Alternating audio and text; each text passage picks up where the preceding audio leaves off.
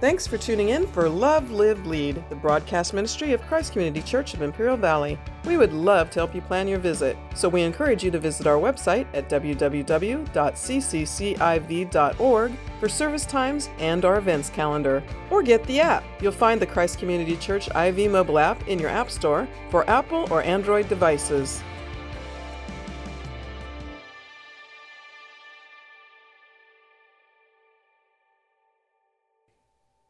And he's not a dummy.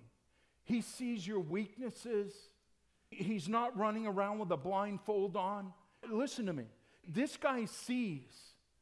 If it isn't Satan, it's one of his demons. And that's what it is. It's, it's probably a demon. If it's Satan himself, then you're probably somebody way up the ladder that he wants to take out and destroy and bring defamation to the name of Christ. But he sees. He sees what you watch. He sees what you do on your computer. He knows the weaknesses. He, he can calculate stuff. You think that an unbeliever has control over their lives? They don't. They are being influenced by demonic influences. I may have been bad. People coming out of new creations may have been bad. But if somebody doesn't know God and is not under the influence of the Holy Spirit, they are being used as a pawn by Satan. And you need to understand that. He's not a dummy, he does things methodically. He's got evil schemes. And not only that, he's not just calculated in his onslaughts, but he's also organized. Look at the verse 12 rulers, authorities, cosmic powers, spiritual forces. It speaks of a hierarchy. It's not chaos in the demonic world like some people paint it out to be that demons are running around out there with their, you know, like chickens with their head cut off and they're just everything's unorganized and everything else. No, there is a hierarchy, there is an organized army out there. There are principalities, which was used of strong leaders. In ESV, uses uh, rulers. There are authorities. And the only reason you can have authorities and things like that is if you are an authority over something. And so when you look at this list, the issue is not to try and dissect every word and attach it to something. The idea that Paul is trying to get across is man, this is organized. Uh, God has his organization. He has archangels, he's got cherubim, he's got his organization that flows down. He's got his flow chart, but so does Satan. It is organized. It is organized. The location of the war needs to be noted too, because the location is in the heavenlies. So he says, We do not wrestle against flesh and blood, but against the rulers, against the authorities, against the cosmic powers over this present darkness, against the spiritual forces of evil in the heavenly places. Again, in Ephesians, this is the only place you're going to find this word. There's five times it's used in Ephesians, and it's a significant word. It's seen in Ephesians 1 3, chapter 1, verse 6, chapter 1, verse 20, chapter 2, verse 6, chapter 3, verse 10, chapter 6, verse 12. It highlights the importance of the word, and we can't dissect that now, but let me say this the heavenly places is the unseen world. That's what you're talking about. This is why this war is unconventional.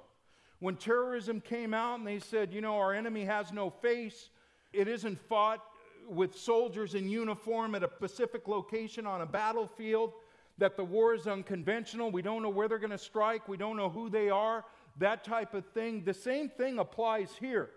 The spiritual battle that's going on is so unconventional because you don't see everything that's going on. You know, if God can give us glasses, like 3D glasses, you go to the movie and you put them on, you see everything three dimensional. What if God had glasses, gave them to you, and you see everything in the spiritual world? You would be surprised at some of the demons around dining tables. You would be surprised at some of the demons in living rooms. You would be surprised at some of the demons in the car.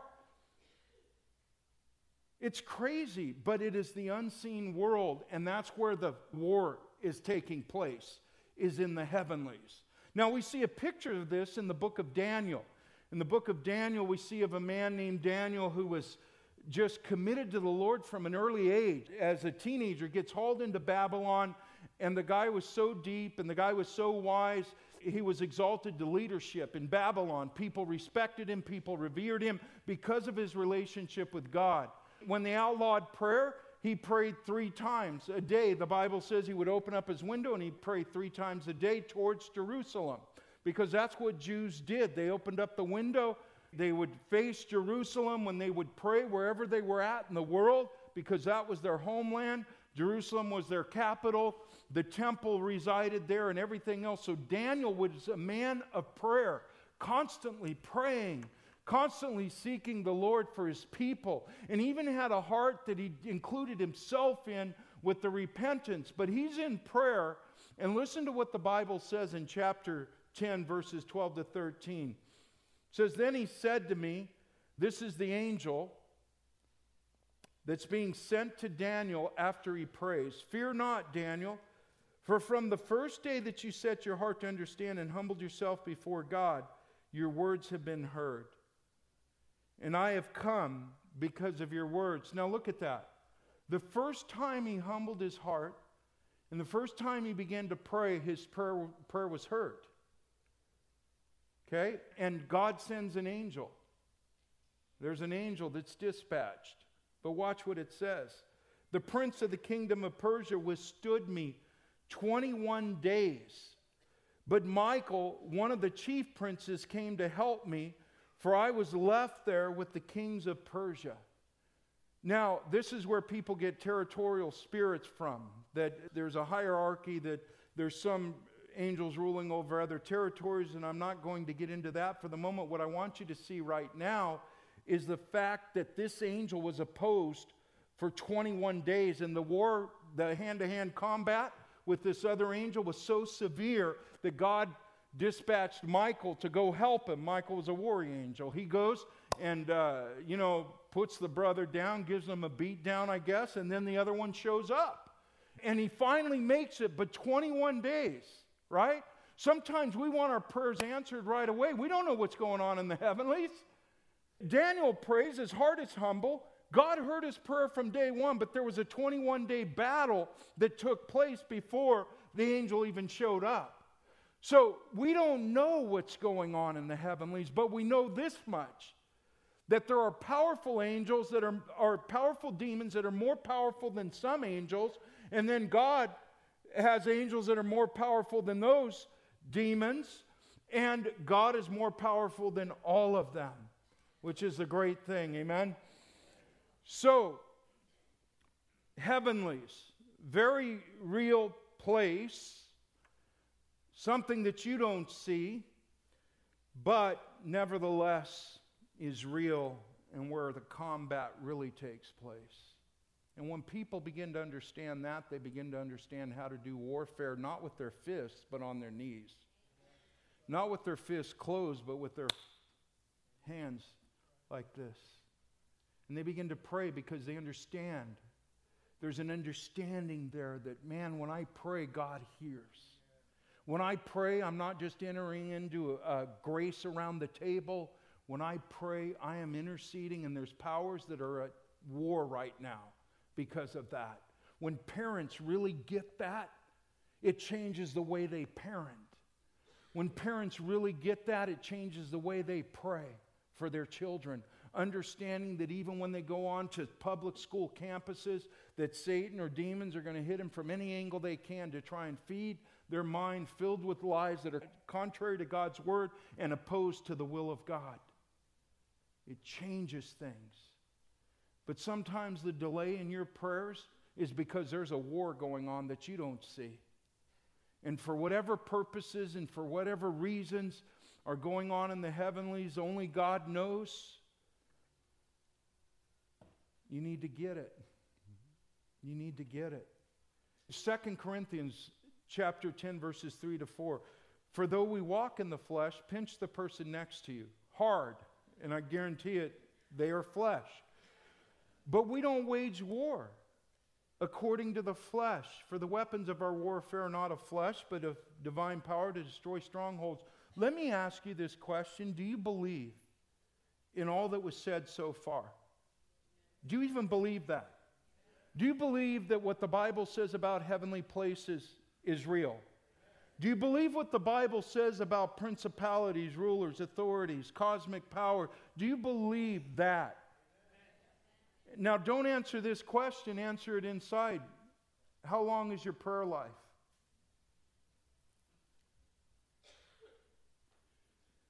Because that's what's going to determine your belief in the seriousness and the severity of that war.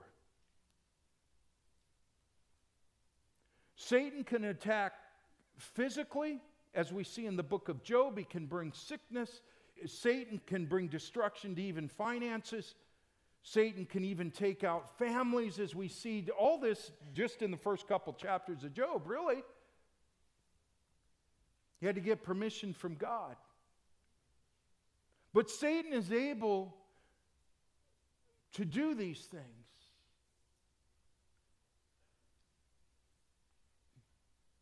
And what, who are we to think we could stand up against him?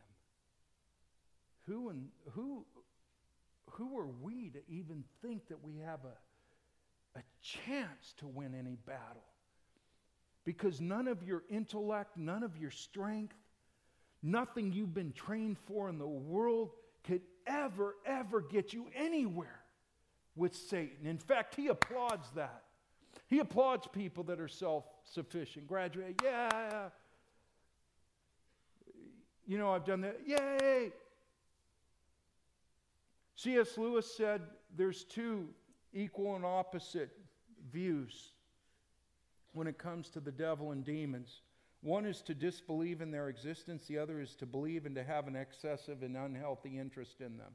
The devil and his demons are equally pleased by both errors. But man, that's what you have to ask yourself. If I really believe what the Bible says, what does my prayer life look like? Because action backs up our beliefs, not our words. Action always backs up our convictions.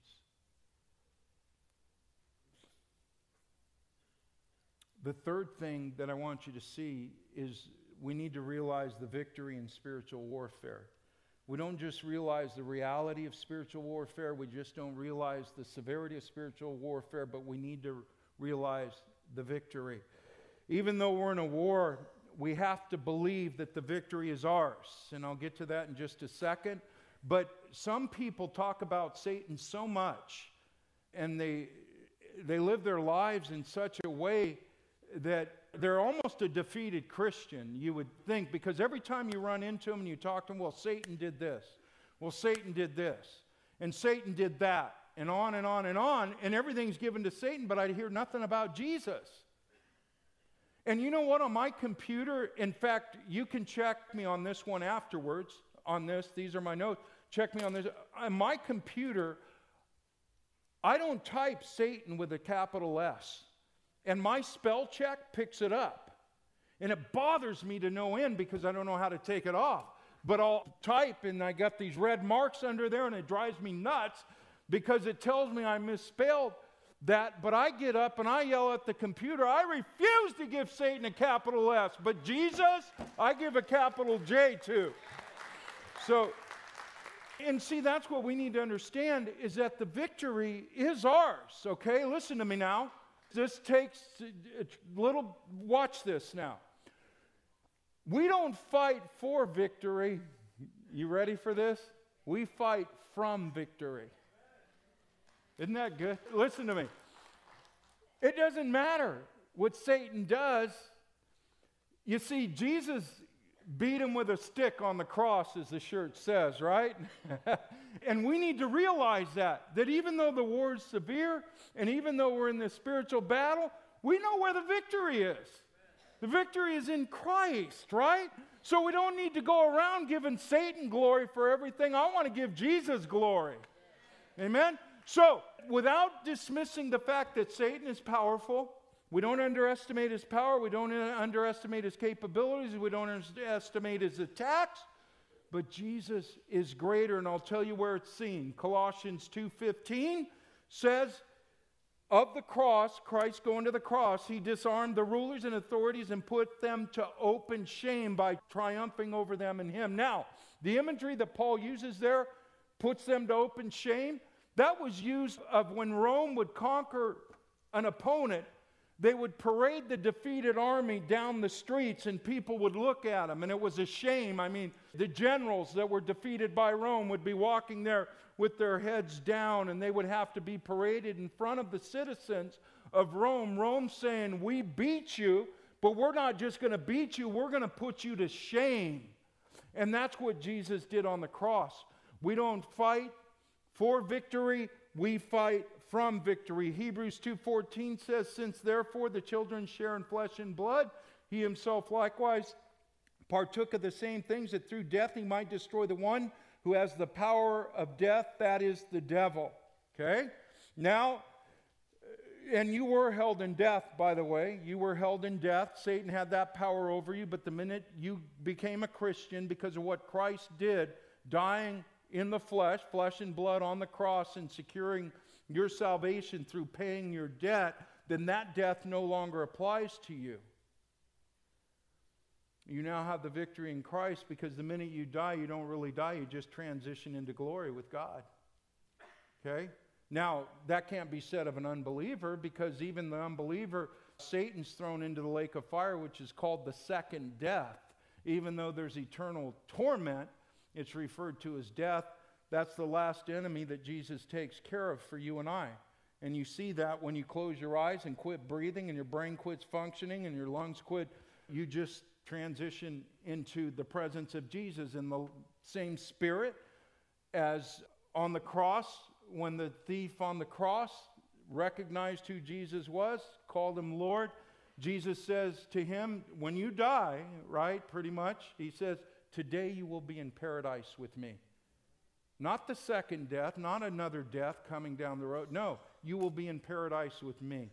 And so Romans 8:37. Now watch this. This is important. No, in all these things we are more than conquerors. What does it say? Through him, right? You're not just a conqueror, but you're more than a conqueror, but through who? Jesus. God's word tells us that we're not just conquerors, we're more than conquerors. But it's always through him because the minute you become a Christian, you're now tethered to Jesus. Hey, hey, how many have ever played tetherball before? Right? Oh man, if you didn't, if you've never played tetherball, you're missing it. Every playground has tetherball on it, right? In fact, if you've not played before, I challenge you after church. We'll go right down here to Harding School and we're going to play tetherball because you have to at least do it once in your life. And if you've not played, just line up. Hit me up at the foyer. We'll show up about 1 o'clock and we'll play a game of tetherball. The idea of tetherball is the ball is tied to the rope and the rope is tied to the pole and you beat it. right? Talk about good anger management. People have them play tetherball. They don't need to go to anger management classes, just have them play tetherball. So here's the thing that ball takes a beating. The first one who gets it wrapped around the pole in their direction is the one who wins the game. So you're just beating that ball, the other guy's beating that ball, and that's what tetherball is. But that also can be what Christian warfare is because you're the ball, watch this, you're the ball, the Holy Spirit is the rope, and Jesus is the pole. So no matter how bad Satan beats you, you're still tethered to the pole, right? All right. We don't fight in our own power. We fight in God's power. So listen to me now. This too is important. We're not fighting for victory, we're fighting from victory, but we don't fight in our power, we fight in God's power. And that's what he gets at with this armor. Look at verse 10. Finally, be strong, right? Finally, be strong. Now, this is going to speak of our preparation first. Being strong is not nothing new in the Bible. When God's people at times are commanded to be strong, especially if you read the Old Testament. In the Old Testament, you see it particularly in the life of Joshua. Over and over again, he's told to be strong, but here's a couple verses for you. In verse 31, chapter 31 of Deuteronomy, verse 23, and the Lord commissioned Joshua, the son of Nun, and said, Be strong and courageous, for you shall bring the people of Israel into the land that I swore to give them. I will be with you. Look what he tells Joshua. Joshua is going to take the baton from Moses. He's the guy who's going to lead the people Israel into the promised land. Joshua 1 6, he's told again, Be strong and courageous, for you shall cause this people to inherit the land that I swore to their fathers to give them. And then once again, Joshua 1 9, and this isn't all the times that Joshua was told this, but he's got a heavy responsibility. Joshua 1 9, have I not commanded you, be strong and courageous? Do not be frightened and do not be dismayed, for the Lord your God is with you wherever you go. So understand that we are commanded to be strong. But the resource to be strong is not in yourself. You don't pull up your bootstraps. The command is to be strong. What? What does it say? In the Lord. In the Lord. To be strong in the Lord. In other words, we're called to strengthen ourselves in the Lord. Do you realize that? That Jesus is the resource. That if I need gas for my truck, I'm not going to go to Vons. I'm going to go to the gas station. If I need gas in my truck, I'm not going to go to Big Five. I go there to get hunting stuff. If I need gas in my truck, I'm going to the gas station. If you need to be strong, you need to be strengthened in the Lord. He's a resource for our strength. Okay?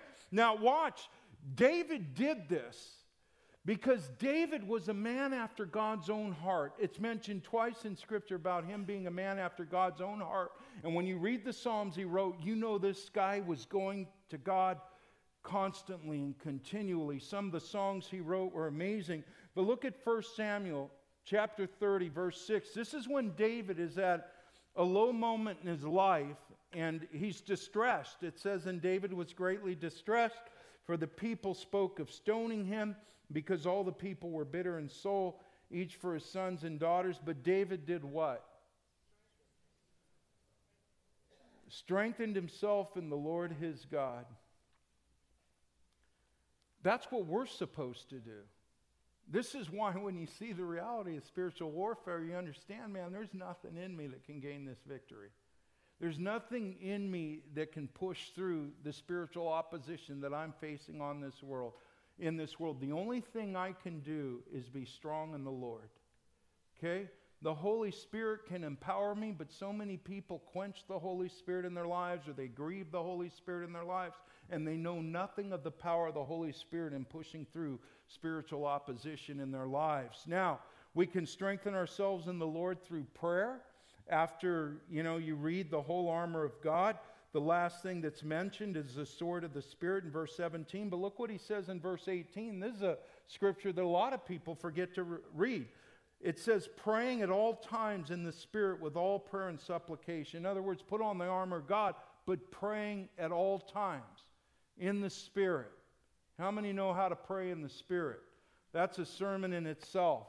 So often we pray in the flesh and we ask for fleshly things and we ask for selfish desires without even knowing what it means to pray in the Spirit. Now, we can strengthen ourselves through knowledge and obedience of God's Word. We saw that with Jesus when he was being tempted in the wilderness 40 days. He was out there and Satan came at him and tried to attack him, tempted him to try and disobey his heavenly Father, and he never did that but he fought back by quoting the Word of God.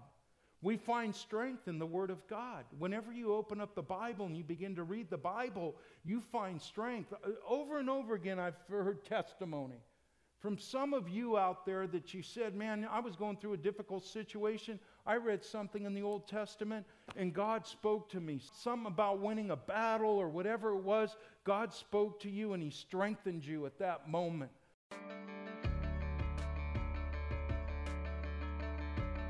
Thanks for tuning in for Love, Live, Lead, the broadcast ministry of Christ Community Church of Imperial Valley. Christ Community Church has campuses in El Centro, Calexico, and Brawley, with services in English and in Spanish. Your kids are going to love our kids' church. Plus, we have a lively youth ministry and young adults group. You're welcome to call the church office at 760 337 9400 with your questions, or leave us a message on the Christ Community Church IV mobile app, the ccciv.org website, or direct message us on social media. We are really looking forward to meeting you. So, again, the website is www.cccIV.org or call 760 337 9400 so we can plan your visit.